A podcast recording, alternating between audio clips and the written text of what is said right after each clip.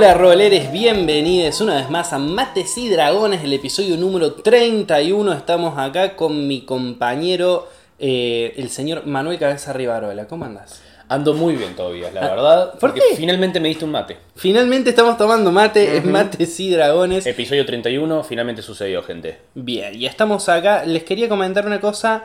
Nosotros, bueno, somos Tobías Culazo, Manuel Cabeza Rivarola, nos pueden encontrar así en nuestras redes y también nos pueden encontrar como Mates y Dragones.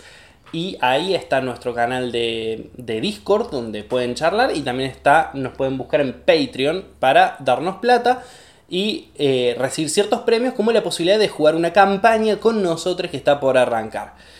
Ahora bien, hay muchos elementos en las aventuras y en las campañas, muchas cosas que forman la estructura de lo que es una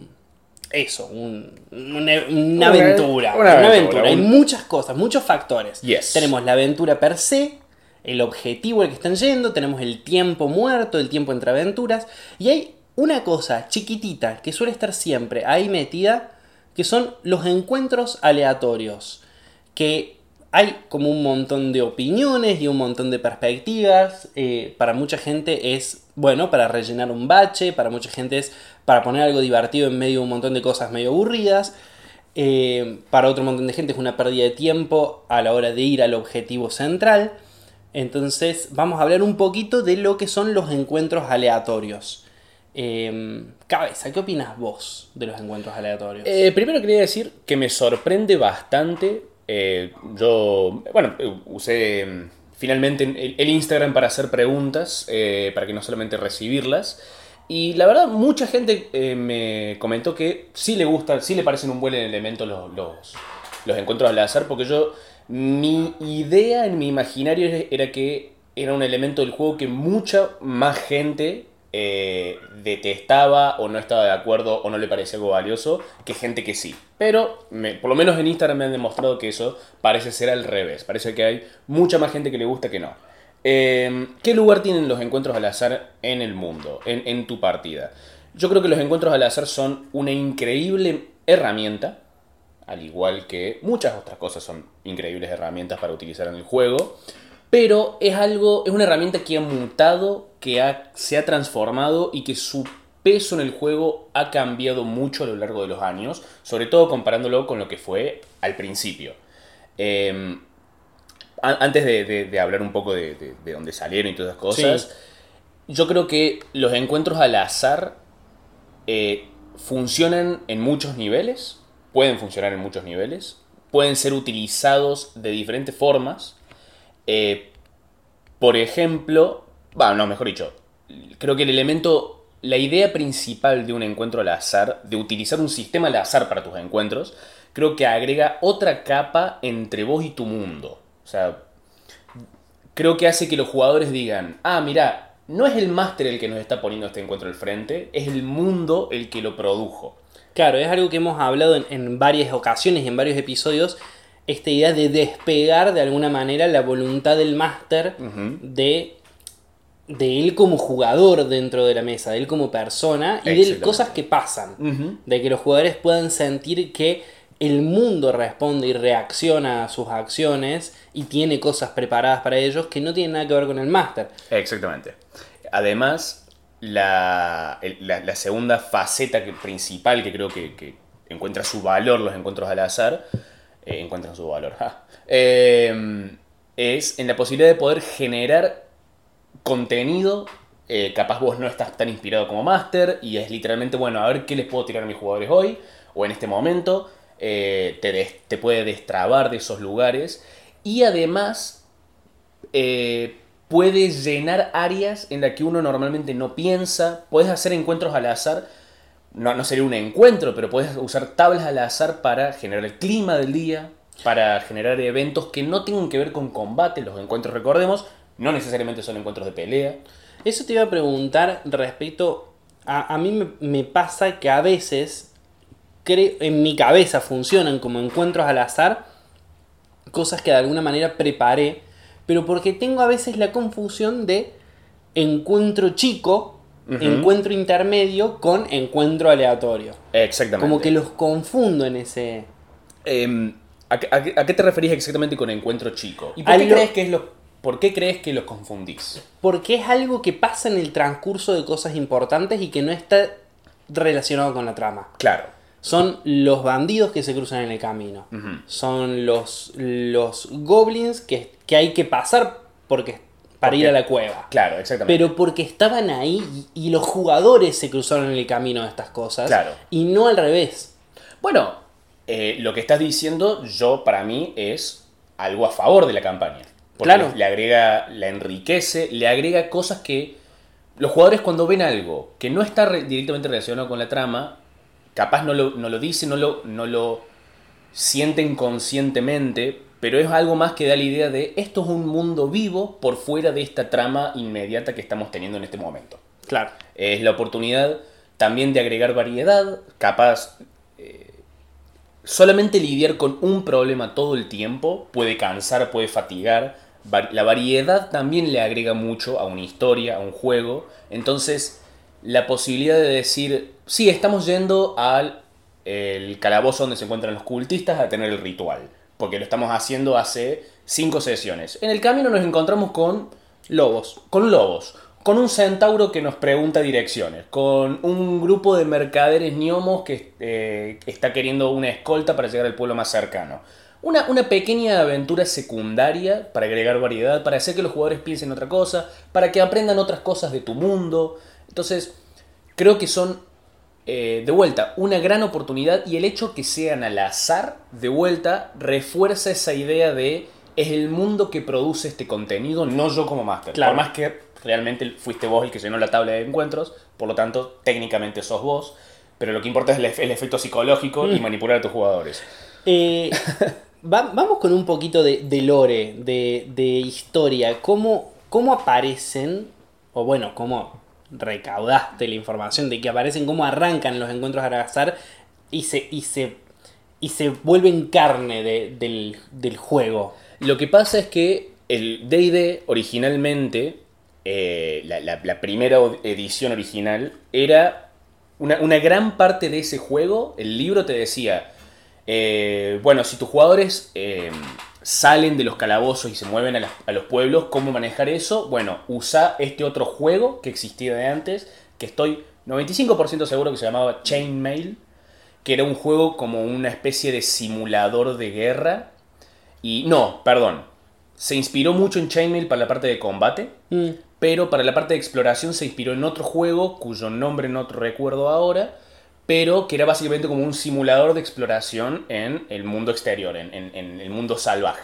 Y ese juego traía muchísimas tablas para poder generar climas, para poder generar encuentros con animales, cosas así. No era un juego de batalla. No era un juego de batalla ni de fantasía, pero era eso. Y el juego te decía, podés usar ese juego... para llenar esta parte, que ese juego trae muchas tablas al azar. Por lo tanto, el resto de D&D y de la gente que jugaba D&D lo tomó como, bueno, es una parte estándar del juego, claro, tener todas estas tablas. La primera edición, digamos que terciarizaba la parte aleatoria a otro juego. Exactamente, sí, venía con ciertas tablas propias, sobre todo para generar sus encuentros contra criaturas, pero... su ADN, ese ADN de azar, me parece que está bastante inscripto en juegos anteriores a ella. Es la razón principal por la cual seguimos teniendo encuentros al azar. Pero hay algo que tenían esas primeras ediciones que se fue perdiendo un poco a lo largo del tiempo, que es un poco la complejidad de esas mismas tablas. O sea, si vos hoy en día agarras el manual de Dungeon Master y te vas a sus ejemplos de tablas de encuentros al azar, son súper simples. Son súper simples. Casi en su totalidad son de combate. Y dicen, qué sé yo, se encuentran con 2 de 4 lobos más un oso, ponele. Y nada más. Las tablas en las primeras ediciones te decían... tenías una tabla para fijarte contra qué enemigos peleaban. O mejor dicho, contra qué enemigos se encontraban. Y en qué cantidades. Tenías otra tabla para generar la distancia... entre esos enemigos y los jugadores. Y tenías otra tabla, que esta me parece clave, que empecé a utilizar una vez que me enteré que existía esto, para generar la disposición de las criaturas. Las criaturas pueden arrancar amigables hacia el grupo, pueden arrancar neutrales, cautelosos se quieren mantener lejos, o agresividad, se encuentran y pelean. Es una zarpada herramienta para el máster eso. Exactamente. No solamente para encuentros de criaturas, sino los jugadores van a hablar con un mercader que vos no esperabas que vayan a hablar. No sabe, capaz el mercader es amigable, es malo, es neutral. Podés usar esta tabla para... Me parece una idea brillante, porque aparte muchas veces pasa eso como máster, que caes en un lugar choto, reiterativo, en el cual cierto tipo de personajes siempre tienen el mismo tipo de approach hacia el grupo. Exactamente. Y todos los personajes que se cruzan en el bosque van a ser de alguna manera agresivos con la party. Todos los personajes que se cruzan en el cuerpo van a ser en el pueblo, de alguna manera van a ser amigables a la party. Uh-huh. Y está muy buena esta idea de decir, de liberarte de alguna manera ese espectro y decir, se pueden encontrar gente re piola en el bosque, y gente re mala en el pueblo. Uh-huh. Sí, sí, sí. Y te da... ¿Cuál es una de las razones principales, creo yo, por la que hay gente, resulta que no tanta, por lo menos en la encuesta que hice, que tiene una mala imagen, vamos a decir, de los encuentros al azar? Es porque todos los encuentros al azar a los que están acostumbrados, o por lo menos de los que leen en los manuales actuales, son, vas a pelear contra esto. En cambio, esta otra forma de generarlos, te puede tocar un encuentro donde te encontrás un grupo de goblins, piolazas, que te quieren comerciar con vos y te quieren hablar de su pueblo. O sea, esta otra forma... fumando hachís ahí. Exactamente, me acabas de dar una idea. Exactamente, entonces... Esta nueva forma de generar encuentros te da encuentros mucho más variados y quizás tipos de encuentros con los que vos no hubieses pensado si no utilizabas estas tablas de azar. Y además, te ayuda a moderar la actitud de tus jugadores, uh-huh, y a que no maten todo lo que se crucen. Porque, por ejemplo, yo, si voy caminando por el bosque con mi personaje, yo, por defecto, criatura que me cruce, criatura con la que voy a ser hostil. Uh-huh. Porque estoy acostumbrado a que sean hostil conmigo. Exactamente. Y estás tocando un punto, me parece, clave, que es esa repetitividad se da también porque el máster, si solamente genera encuentros al azar de combate, le está diciendo, entre comillas, a los jugadores... Sí, si salís del pueblo vas a pelear. Exactamente. No. Y esta otra forma de decir a tus jugadores, che, capaz no... También le da la idea a tus jugadores de decir, bueno, intentemos no decapitar a todos estos orcos, porque parece que ahora no están haciendo nada, intentemos otros diferentes approach. Entonces, esta ida y vuelta de generar encuentros distintos también va a generar soluciones más variadas por parte de tus jugadores, porque le estás diciendo que es posible. Y van a jugar diferente, van a jugar otro juego. Exactamente. Te juro que se me está, yo no sé si se nota en el juego, pero se me está como... abriendo el marote así, uh-huh, pero me estoy iluminando con esta idea de, chabón, tirar al azar la actitud que tienen los encuentros al azar. Un tip un poco más, hablando de números, la forma que lo hacían antes y la forma que yo lo estoy haciendo ahora es usar una tabla de 2d6, sí, porque cuando usas, en vez de usar por ejemplo un d12, usas 2d6, tenés muchas más probabilidades que salgan los números del medio, ¿no? 4 a 7, ponele. Sí. Mientras más te alejas de los números del medio, menos probable es. Es mucho menos probable que salga un 2 o un 12 que un 7 si tirás 2 de 6. Es como una curva de campana. Claro. Entonces, al medio podés poner actitudes más neutrales quizás, que es lo más probable que salga. Y mientras más bajo te vas, más agresivos son los bichos, las criaturas, y mientras más alto te vas son más amigables. Entonces tenés esa ayuda de memoria, no hace falta que escribas una tabla cada vez que estás diseñando tus mercaderes. Claro. Tirás el 2 de 6, 12, no, ya está, el mercader le quiere regalarle algo. Claro. Entonces, me parece muy bueno, porque aparte de eso necesitas hacer una tabla de 2 a 12, uh-huh, y listo, y ese es el rango de actitudes. Y no lo puedes aplicar solamente para eso, sino para el clima. Tirás 2 de 6, si sale más o menos el medio, bueno, el clima está más o menos. Si sale más arriba, está hermoso el clima, y más abajo, tormentas, por ejemplo. Entonces, bueno, eso capaz requiere otro episodio, pero nunca he jugado una campaña que le dé pelota a las injerencias del clima. Es que, creo yo, ese tipo de campaña tiene que diseñarse, en mi opinión, utilizando esas tablas de por sí, porque es una campaña en la que pensás que los jugadores van a explorar y van a ir mucho de un lado a otro. Tenés que pensar cómo rellenar, entre comillas, esos momentos, cómo agregarles decisiones interesantes, y creo yo, las tablas al azar van, pero... como trompa. Exactamente. Después de todo, originalmente ese sistema de tablas al azar nació principalmente de un juego de exploración de mundo. Claro. Así que no es coincidencia. ¿Y cómo manejas esto? Porque lo has dicho muchas veces y es un concepto que hemos tratado mucho en Mates y Dragones, pero del cual es difícil despegarse. Esta idea de que un encuentro al azar no es un combate. ¿Qué otros encuentros al azar podés generar como máster que sean otra cosa? Claro. Y que sigan siendo un desafío entretenido. Es una de las cosas más difíciles de pensar, porque no es uno de lo que está normalmente acostumbrado. Creo que me lo mencioné en cómo diseñar buenos encuentros de combate. Ya el hecho que sea un combate ya te da un elemento dramático y muy interesante. Entonces salir de eso es bastante difícil, es cierto. Llenar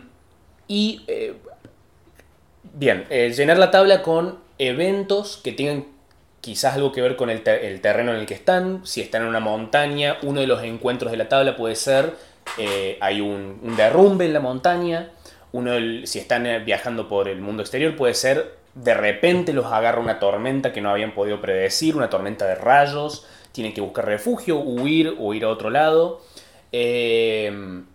Pueden ser NPCs que ya tengas preparado, que no sabes dónde exactamente ponerlos y se los encuentran en el mundo exterior.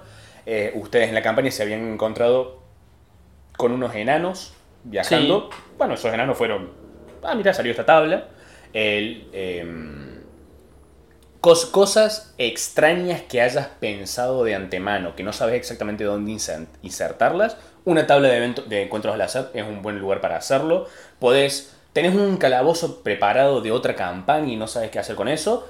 Bueno, lo pones en una tabla de encuentros al azar y mientras los jugadores caminan por el bosque, mira, se encuentran con un calabozo y pueden, si quieren, explorarlo o no. Entonces, claro, todas las cositas misceláneas que no sabes exactamente dónde insertar pueden ir en una tabla de encuentros al azar.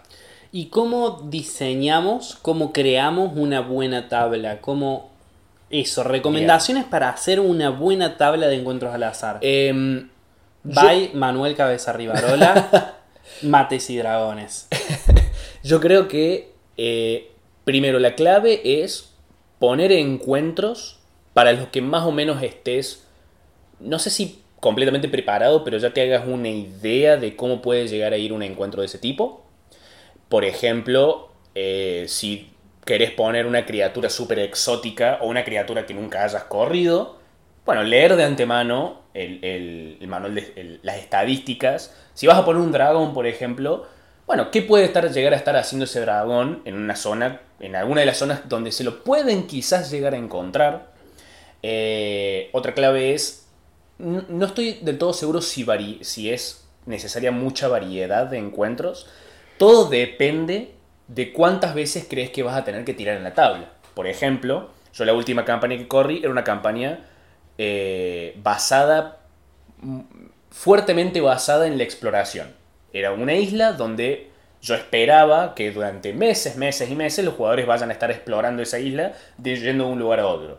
Entonces las tablas que construí eran bastante grandes, porque las quise hacer una sola vez y que me queden para el resto de la campaña, para en cualquier momento, tienen que salir y tienen que ir a otro lado que yo no esperaba que vayan. Bueno, saco la tabla y la tiro. Entonces, como esperaba usarlo mucho, construí tablas grandes.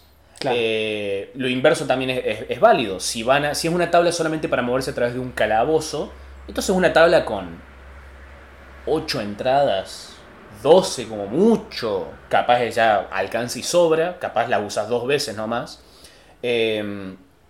Otro muy buen elemento es la idea de, por ejemplo, hacerlo por zonas. Este es el desierto de los basiliscos. Entonces tu tabla va a tener muchas entradas de diferentes basiliscos, representando el hecho que hay muchos basiliscos en ese desierto. Claro. Entonces tienen muchas chances de encontrarse con uno.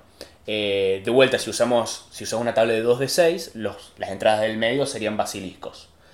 Y ir también la posibilidad de ir modificando esas tablas a medida que los jugadores modifican el mundo. Si destruyeron el campamento de los bandidos, bueno, sacás las entradas de bandidos que hay en la tabla de encuentros al azar y la cambias por otra cosa, representando el hecho de que ya no hay bandidos en la zona con los que se puedan enfrentar. Claro. Viene una incursión de bugbears a la zona, bueno, agregás bugbears a la tabla, representando el hecho que ahora se pueden encontrar con ellos en sus viajes. Claro. Esas son varias técnicas, me parece completamente. Me parece muy buena la idea esta de decir, pensar en la demografía y en la población de la zona en la que estás laburando y el tipo de personajes. O sea, sería como pensar un poquito en el mundo en el que juegan los personajes y qué cosas pueden pasar en ese mundo. Exactamente. Y en base a eso crear una tabla de encuentros al azar. No es tanto el approach de decir una tabla completamente al azar. No. Yo creo que... O sea, si yo agarro y estoy jugando ahora, corro una campaña, agarro el manual de Dungeon Master, porque los personajes están en un desierto, y roleo la tabla que tiene la guía del Dungeon Master sobre encuentros en el desierto, porque... yo creo, digamos, son muy buenas como para sacarte de... Para salir al paso, porque capaz no estabas esperando que vayan al desierto, no tuviste tiempo de preparar algo más para tu mundo si van al desierto. Entonces creo que es completamente válido como para salir al paso. Te trabaste, bueno, ojeá una tabla, ni siquiera rolear, capaz lees las entradas y decís, me gusta que peleen contra esto.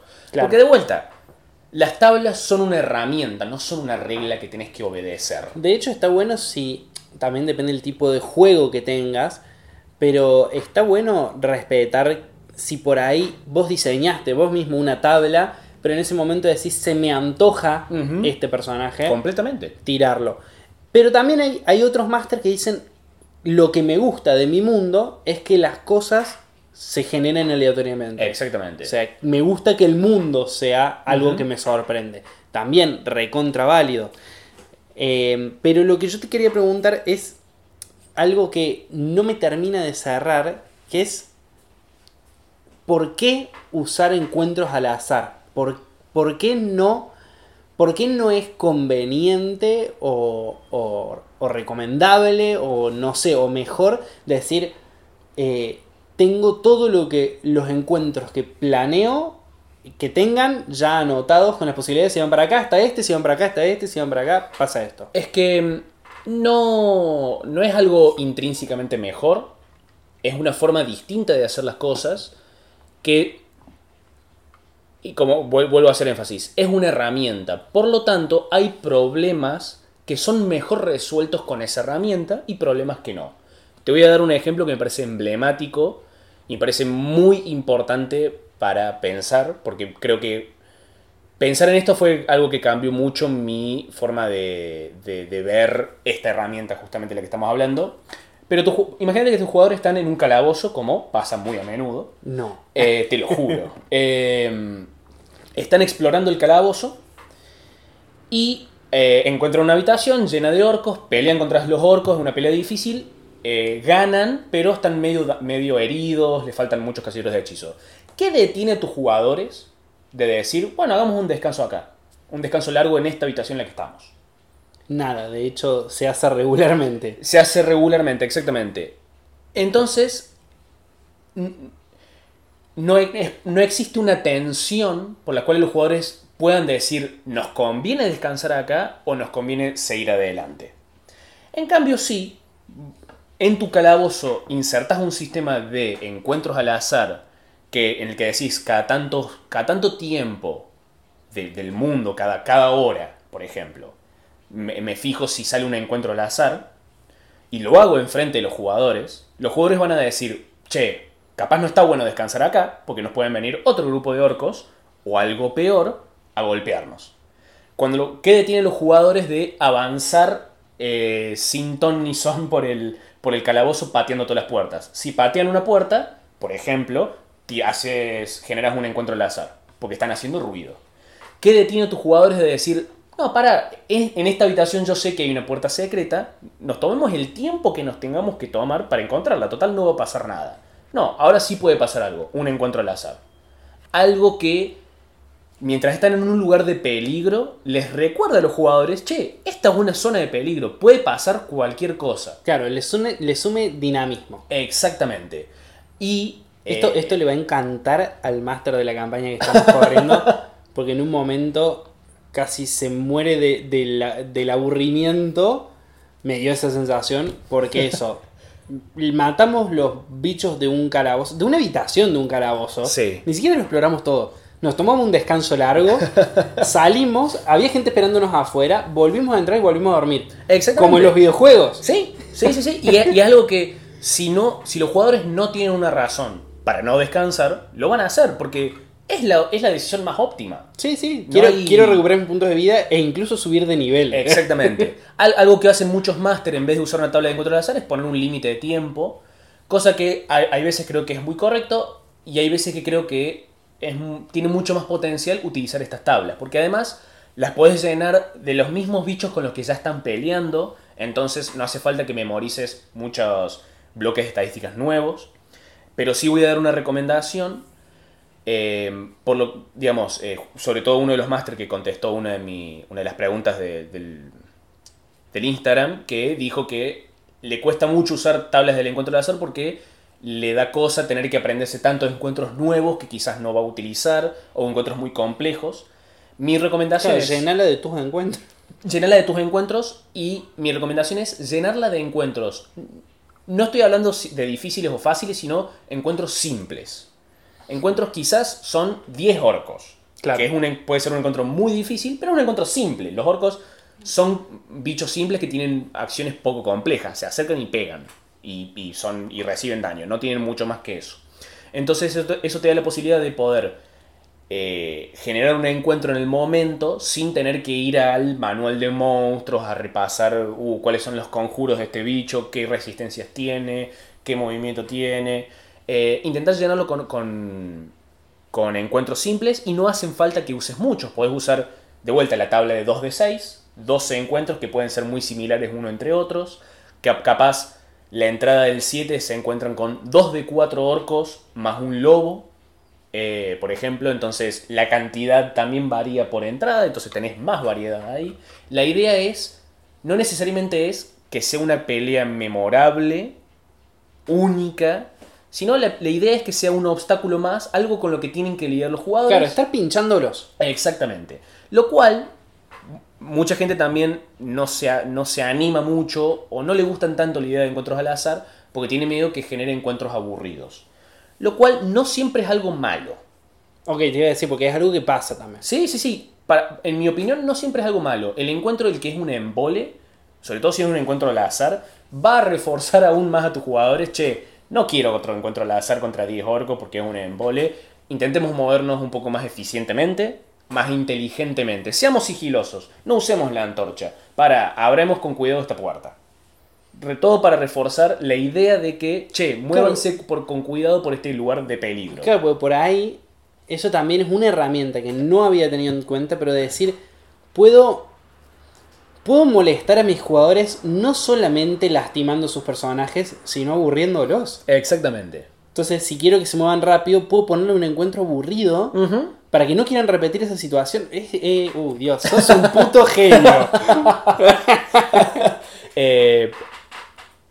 Me parece muy, muy bien. Felicitaciones. Gracias. Qué buen podcast que hacemos.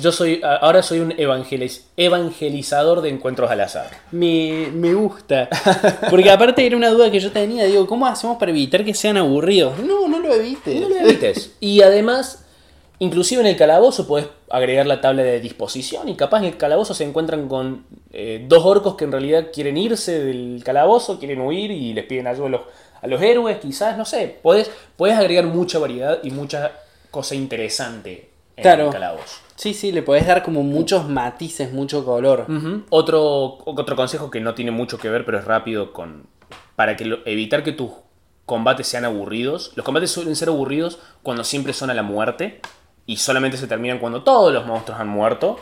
Si los monstruos, sobre todo si son monstruos con inteligencia, empiezan a ver que todos sus compañeros están cayendo, huyen. Y es una forma de terminar rápido un encuentro antes de que se alargue demasiado. Claro. Los jugadores deciden matar primero al líder de los orcos para que el resto huya. Cosas así puedes incluir para evitar el tedio. Sí. Sí, ya después si los jugadores deciden perseguir a los que huyen, no se estaban aburriendo tanto entonces. Uh-huh. Exactamente. Eso es aburrido para el máster nomás. Sí. Antes de olvidarme, quería terminar hablando de, bueno, un poco, de paso como para resumir un poquito. Bueno, si sos un máster que nunca usó un encuentro al azar, vas a usar un encuentro al azar, ¿qué haces exactamente? Digamos, ¿cómo puede ser el proceso?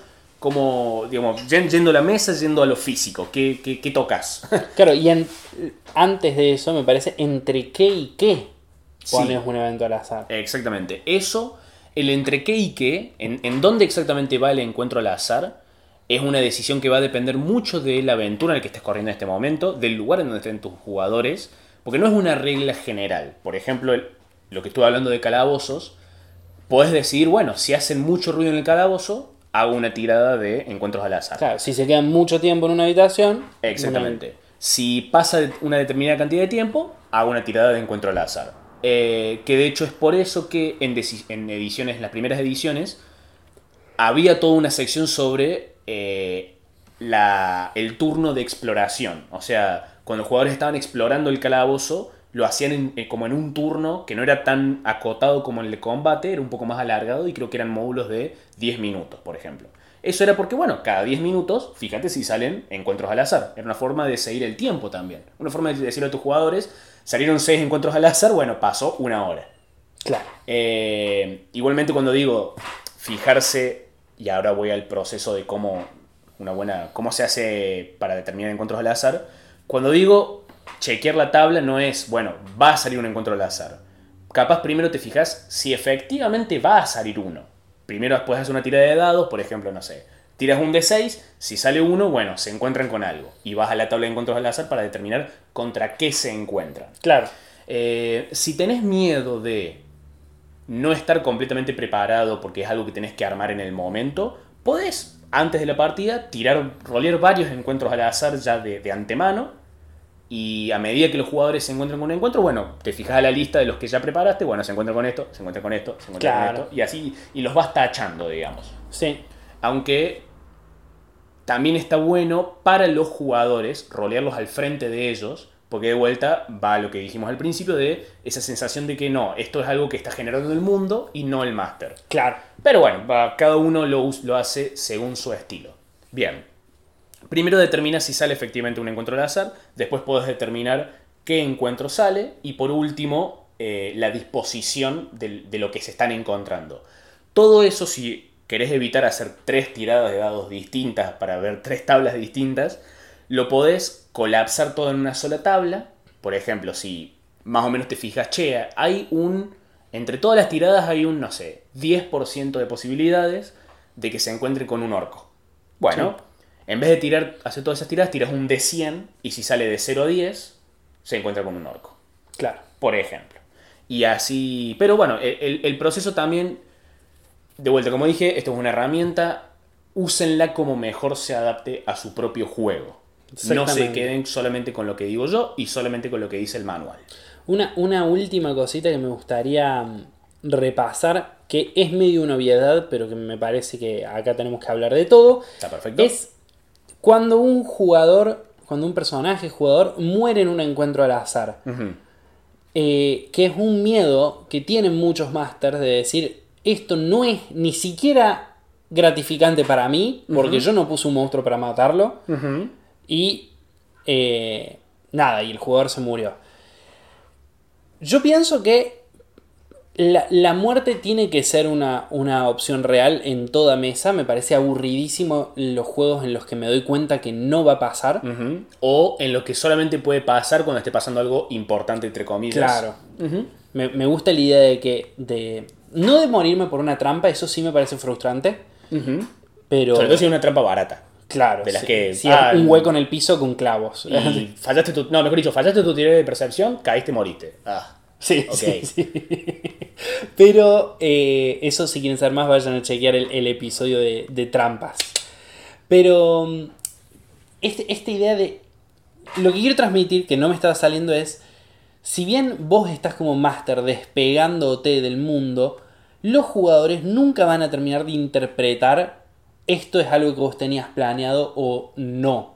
En el sentido de no van a tener esta frustración de me mató algo que el máster le salió en los dados al voleo, sino decir, no, este es un mundo complejo en el cual me puede matar algo que aparece en cualquier lado. Exactamente, exactamente.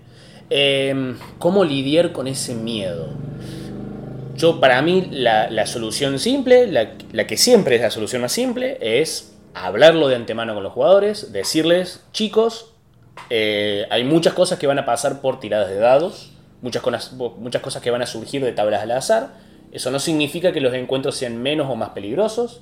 Eso no significa que no puedan morir por un ogro que se encontraron en medio del bosque que no tiene nada que ver con la trama.